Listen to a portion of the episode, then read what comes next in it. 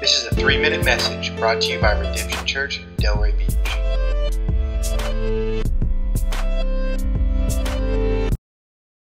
Well, as we continue to look at the life of Jesus, we just see how amazing it is. He had incredible teachings. He was doing amazing miracles with his power. But we also have to understand and look at this aspect of how he was righteous. He was perfect and without sin.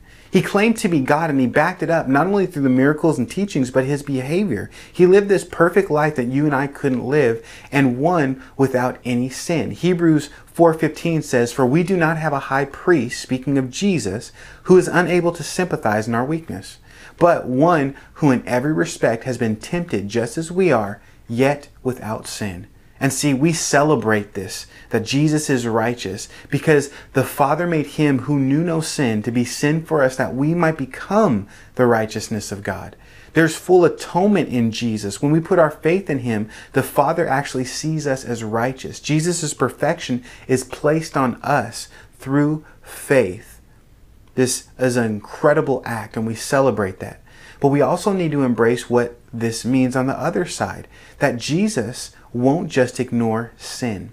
See, Jesus is completely righteous. He is God. The Bible says uh, he claimed that there is no one good besides God, and he'll always do what's right because he's holy, and this includes judging people and their sin.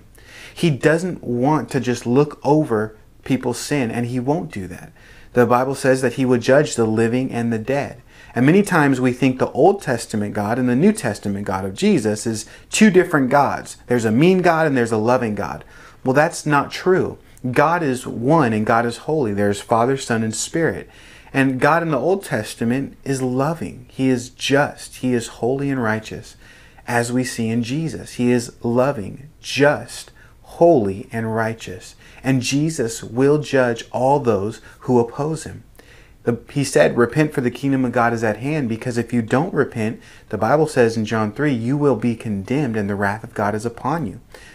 Because he will make every wrong right, because he is righteous, he is just, he is holy.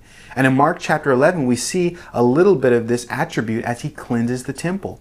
He's dealing with sin because he's righteous. There were Pharisees that were charging people to come to go and worship God.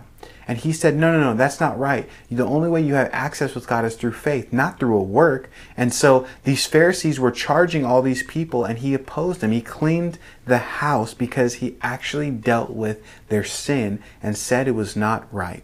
And Jesus will deal with all sin. He will judge the living and the dead. But he right now he offers free grace because he is right and we are not. And so the Bible says embrace his righteousness. Trust him for your salvation because he always does what is right and he will oppose those who sin against him. May you trust in him today.